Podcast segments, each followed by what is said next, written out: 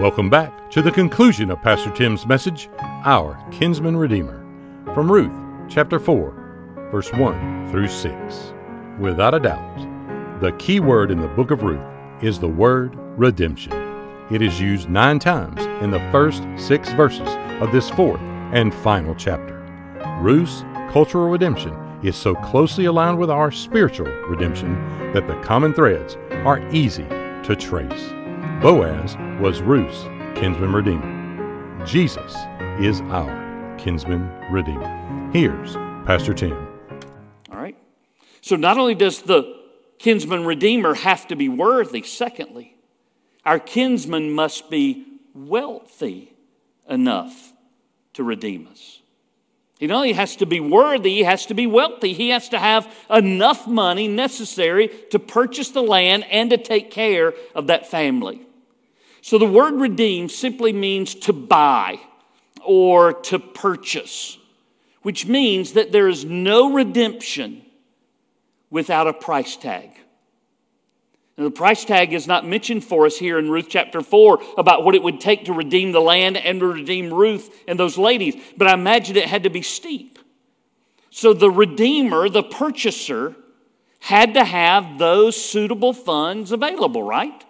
He has to be wealthy enough. He has to be able to do it. There was some reason why they sold that land in the first place, and reason why there's not been a kinsman redeemer up to that point.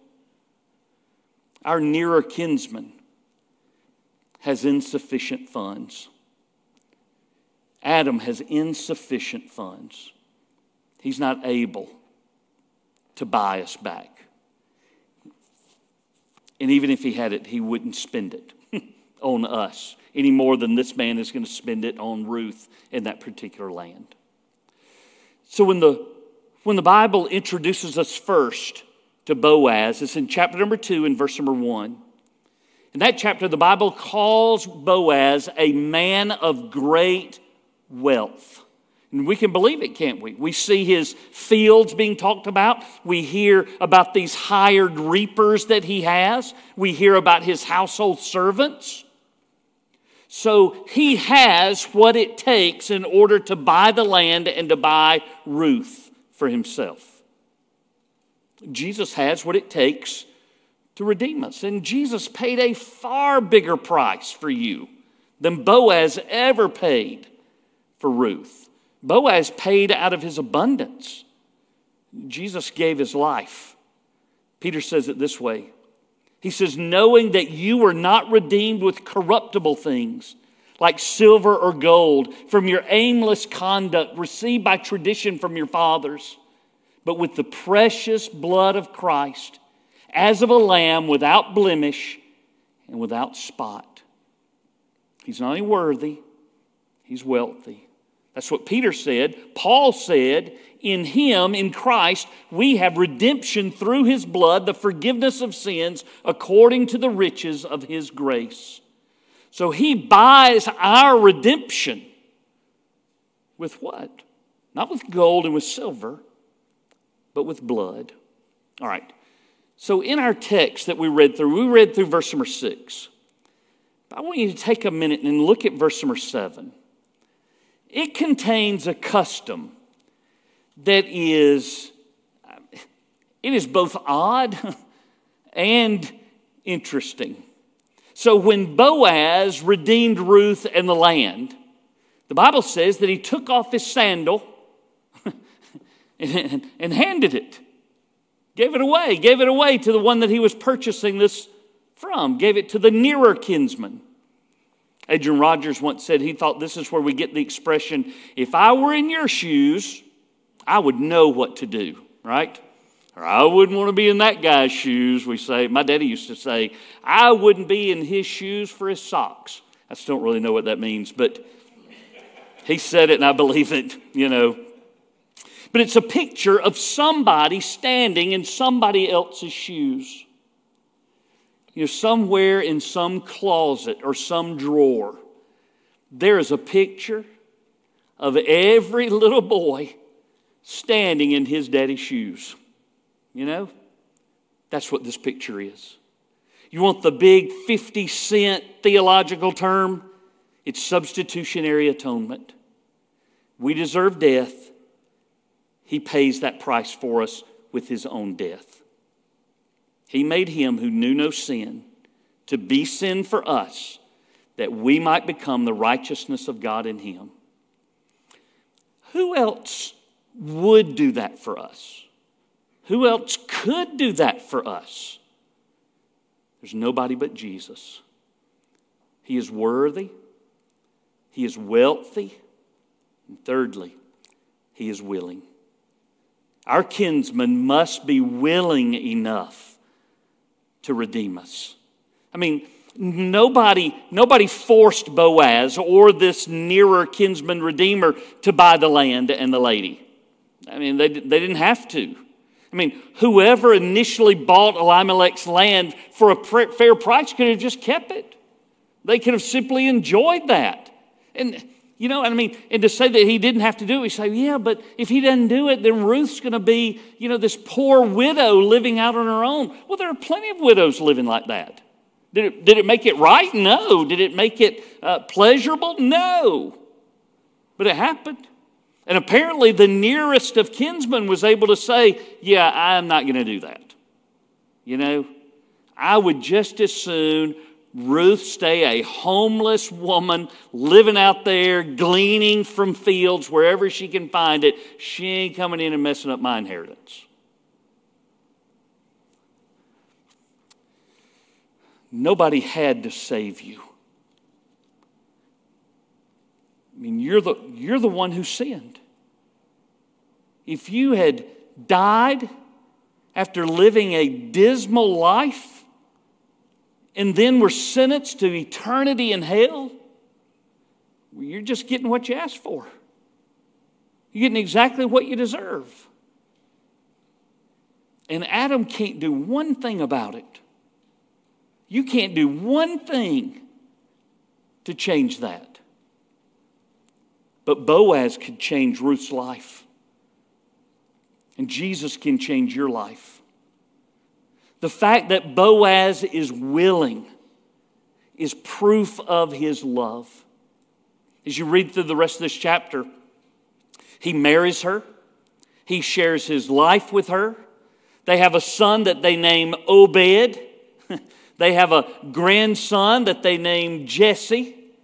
They have a great grandson that they named David, King David. This is Jesus' line.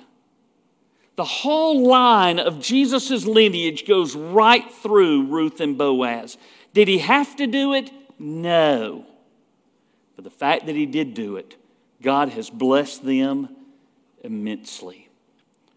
Jesus was willing to redeem you, he gave his life for you. The fact that he is willing, that he did it voluntarily, is proof of his love for you. Listen to what Paul said. Paul said, For when we were still without strength, in due time Christ died for the ungodly. For scarcely for a righteous man will one die, yet perhaps for a good man someone would even dare to die. And then this is what I told you this morning, my favorite verse. But God demonstrates his own love toward us, and that while we were still sinners, that Christ died for us. I love this saying. You might not mark it down in your Bible, but you ought to mark it down in your heart. Jesus doesn't love you because you're valuable. You're valuable because Jesus loves you.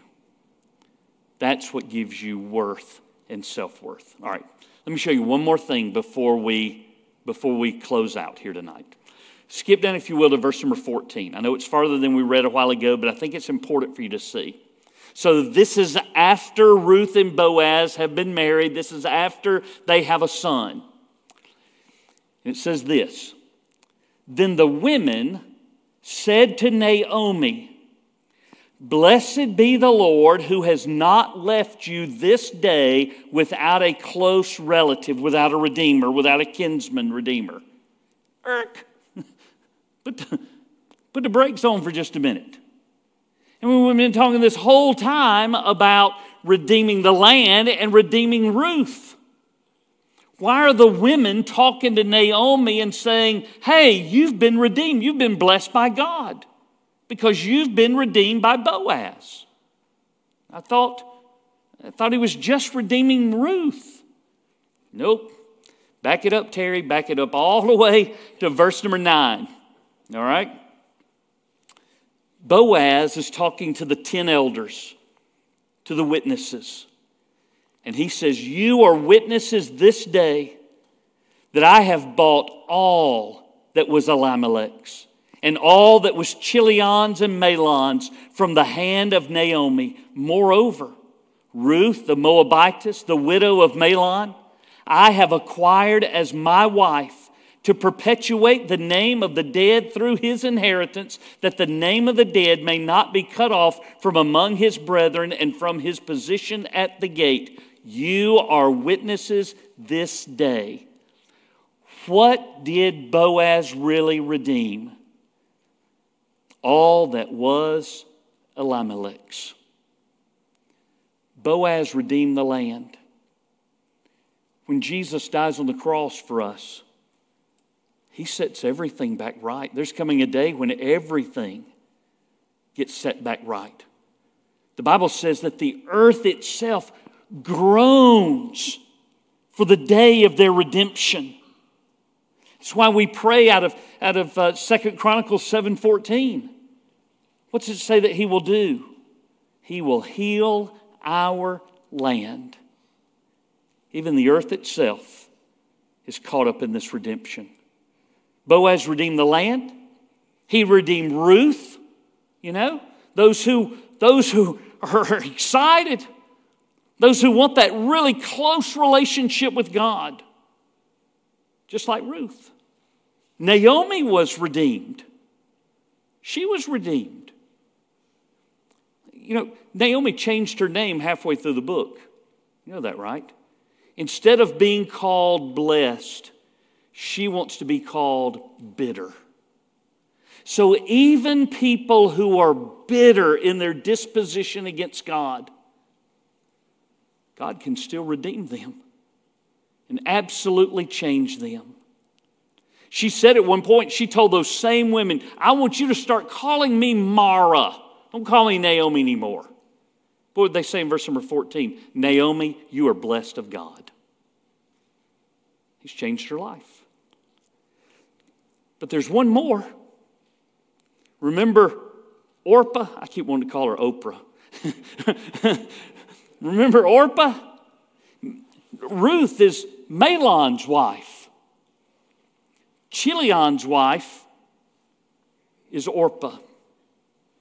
That redemption, had she chosen to come with Naomi like Ruth did, would have covered her too. But she chose to stay in the land that is under the curse of God. And she never experienced the redemption that Boaz paid for. The Bible says that Jesus paid for the sins of the entire world. And yet there are people every day who choose to live under the curse and will spend eternity in hell, even though the price for their redemption has already been paid. That may be the saddest thing I've ever heard, especially at the end of such an incredible story. I want you to bow your head and close your eyes with me.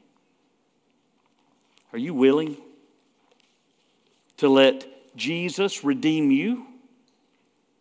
Has He already done that? Has He redeemed you and you're already enjoying being in His family? You know, Ruth used to have to glean the fields after the reapers had already gone through and taken the best stuff. Now she owns the field. Now she eats every day at Boaz's table. Anybody else that's with her. Maybe that's something that you want to ask the Lord about. Or maybe there's somebody in your life who's like Orpah. They refuse to come to the Lord. Maybe you ought to tell them about it. Maybe there's something else that you need to pray about. You want to come to the altar, please come. If you want to come to me, please come. But let's do some business with the Lord. Father, thank you for your love for us that is immense, that is unquenchable, that is unique among all other loves. Father, we bless you for this story. Because even though it's an Old Testament story, it has a New Testament truth. It impacts my day to day, it'll impact my life tomorrow. Father, I pray that you'd bless us with it in Jesus' name. Amen. Stand with me if you Pastor Tim would love to connect and share with you about a personal relationship with Jesus Christ and how you can know that you know that Jesus is your Savior and Lord. That address is church office at brittdavid.org. We are located at 2801 West Britt David Road, Columbus, Georgia 31909. Thanks again for joining us here on Britt David Podcast.